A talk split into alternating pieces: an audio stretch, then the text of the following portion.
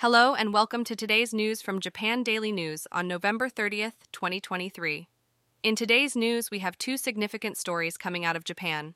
First, despite the growing demand for international flights after the COVID 19 pandemic, Narita Airport is facing a severe shortage of ground handling staff, affecting the acceptance of new flights and increased flight schedules.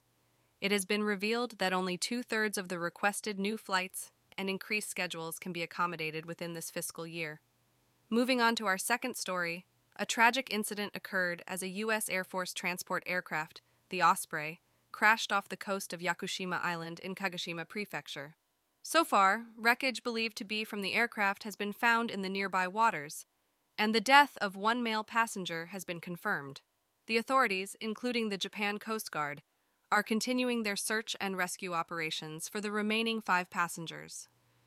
In other news, Kyushu Electric Power announced that approximately 2.9 million customer records were accessible to its subsidiary for over a year and a half until October.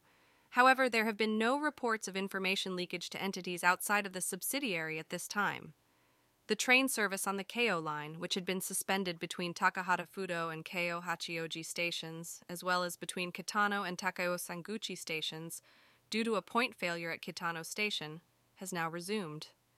The disruption lasted until 6:38 a.m., but normal operations have since resumed. Today marks the 1-year anniversary of the release of ChatGPT, a language generation AI that can provide natural-sounding responses to questions.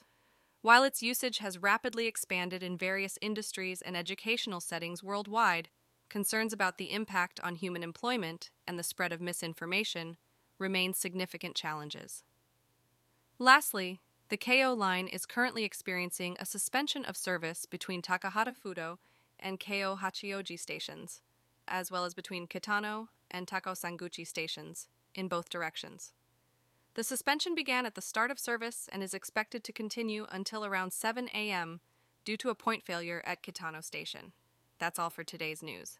Thank you for listening to Japan Daily News. Stay tuned for more updates. And now for the weather. Today in Tokyo, the weather will be mostly sunny with a high of 15 degrees C and a low of 9 degrees C.